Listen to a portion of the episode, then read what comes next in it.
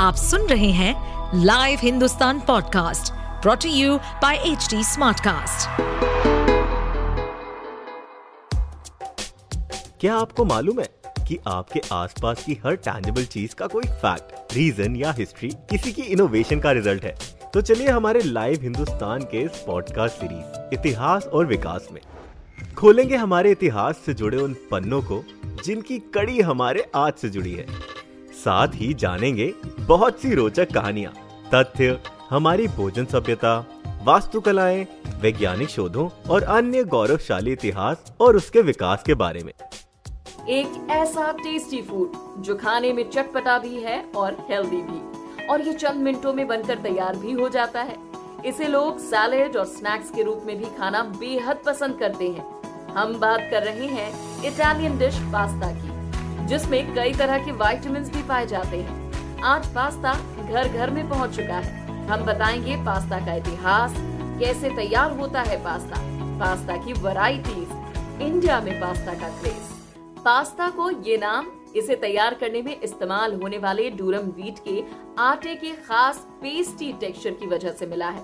ये इटालियन व्यंजन पहले सिर्फ राजघरानों में ही खाया जाता था, लेकिन ग्यारहवीं शताब्दी के बाद इसे आम लोग भी खाने लगे। अगर हम पास्ता की बात कर रहे हैं तो सबसे पहला सवाल आता है कि पास्ता दुनिया में कब आया। दरअसल थर्टीन्थ सेंचुरी में पास्ता लोगों की पसंद बन चुका था।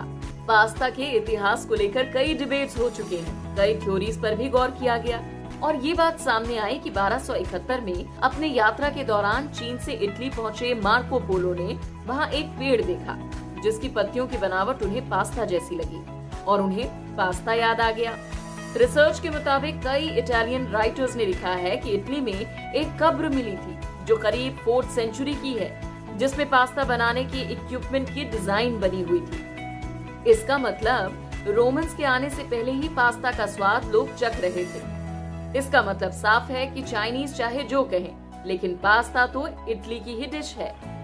पास्ता बनाने के दौरान डूरम गेहूं की बाहरी परत और इनर जर्म लेयर को निकाला जाता है।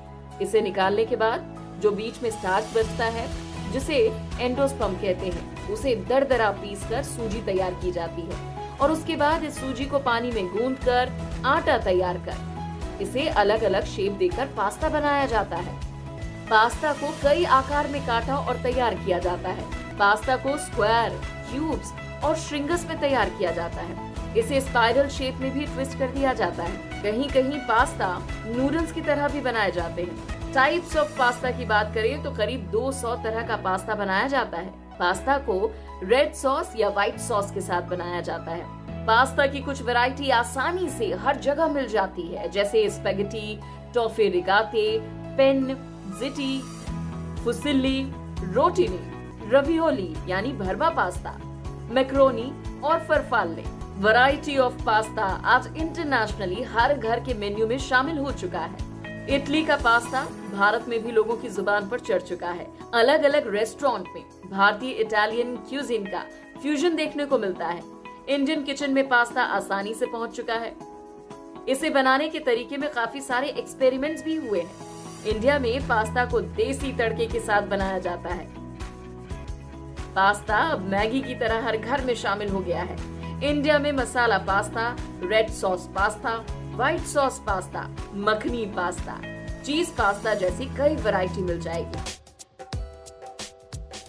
ऐसे और interesting facts, stories, food, cultural movements and technological advancement सुनने के लिए और अपना फीडबैक शेयर करने के लिए आप हमें फॉलो कर सकते हैं Twitter, Facebook, Instagram, YouTube and LinkedIn पर।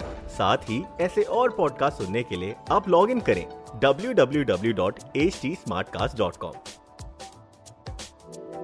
इस पॉडकास्ट पर अपडेटेड रहने के लिए हमें फॉलो करें एट एच डी स्मार्टकास्ट। हम सारे मेजर सोशल मीडिया प्लेटफॉर्म्स पर मौजूद हैं और और ऐसे पॉडकास्ट सुनने के लिए log on to W W W dot H T Smartcast dot com.